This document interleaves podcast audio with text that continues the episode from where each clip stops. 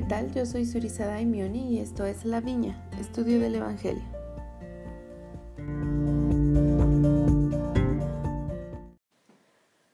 La asignación de esta semana es Musía 4 al 6 y se titula Un potente cambio. Sin embargo, en este episodio vamos a ver únicamente el capítulo 4 y haremos una segunda parte para concluir la asignación.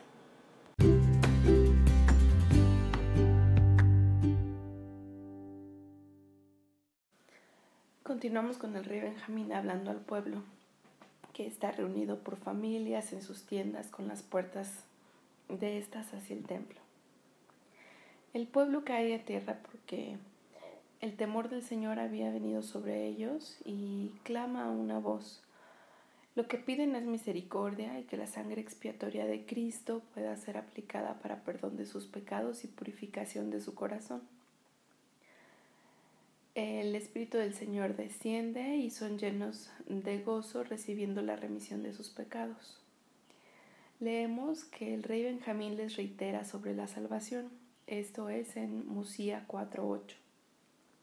Y es por este medio por el, por el cual viene la salvación y no hay otra salvación aparte de esta que se ha hablado, ni hay tampoco otras condiciones según las cuales el hombre pueda ser salvo, sino por las que he dicho.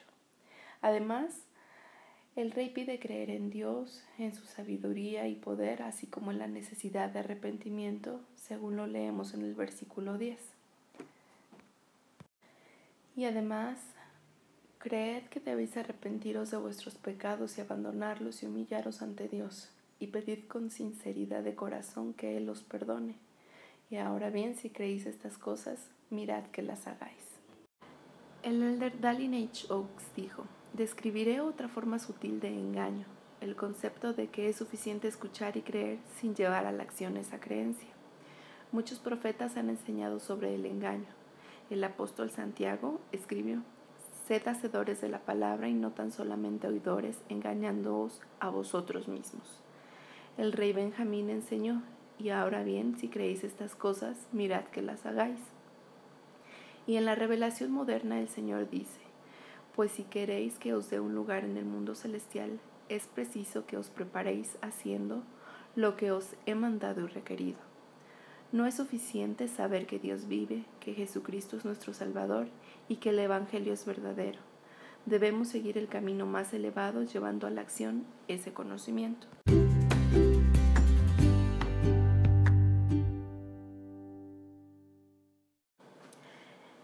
El rey Benjamín les enseña sobre la retención de la remisión, el que no deben injuriarse el uno al otro y que deben ser buenos padres.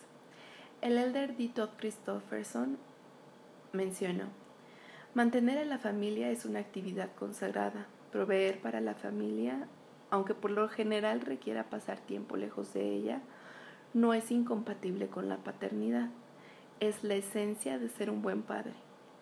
El trabajo y la familia son responsabilidades que coinciden en, parte. Claro, esto no justifica que un hombre descuide a su familia por su carrera, ni el extremo opuesto, que no se esfuerce y se contente con pasar su responsabilidad a otras personas. En palabras del rey Benjamín, ni permitiréis que vuestros hijos anden hambrientos ni desnudos, ni consentiréis que quebranten las leyes de Dios, ni que contiendan y riñan unos con otros, mas les enseñaréis a andar por las vías de la verdad y la seriedad. Les enseñaréis a amarse mutuamente y a servirse el uno al otro. Por otro lado, el de Robert D. Hales enseñó haciendo referencia a la, a la familia una proclamación para el mundo. Por designio divino, marido y mujer son socios iguales en el matrimonio y en sus responsabilidades de padres. Por mandamiento directo de Dios, los padres tienen la responsabilidad sagrada de enseñarles a sus hijos a amar y a servirse el uno a otro, de guardar los mandamientos de Dios y de ser cuidadosamente respetuosos de la ley donde quiera que vivan.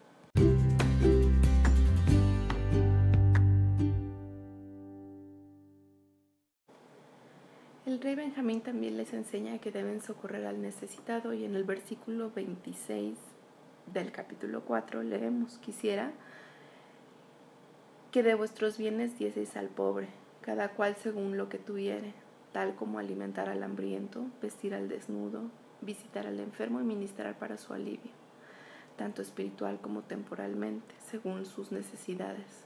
Pero a su vez les pide que lo hagan con prudencia y orden. El elder Ugdor enseñó, con mucha frecuencia vemos las necesidades de los que nos rodean y esperamos que alguien de lejos mágicamente las satisfaga. Quizá esperemos que expertos con conocimiento especializado resuelvan problemas específicos. Al hacerlo, privamos a nuestro semejante del servicio que podríamos darle y nos privamos de la oportunidad de servir. Aunque no tiene nada de mal usar expertos, seamos realistas. Nunca habrá suficientes para resolver todos los problemas.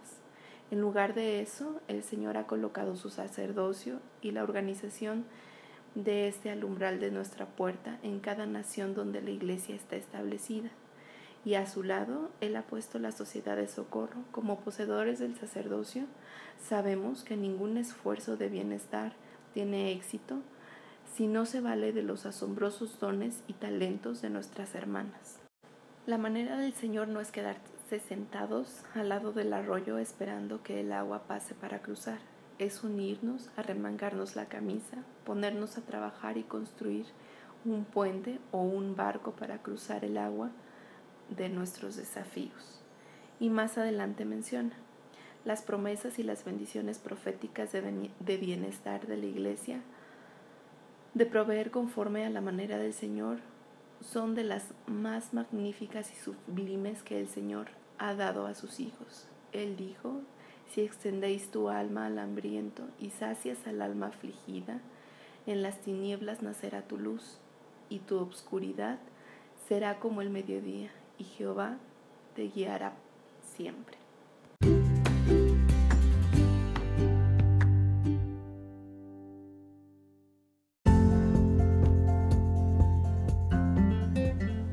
Terminamos con este episodio.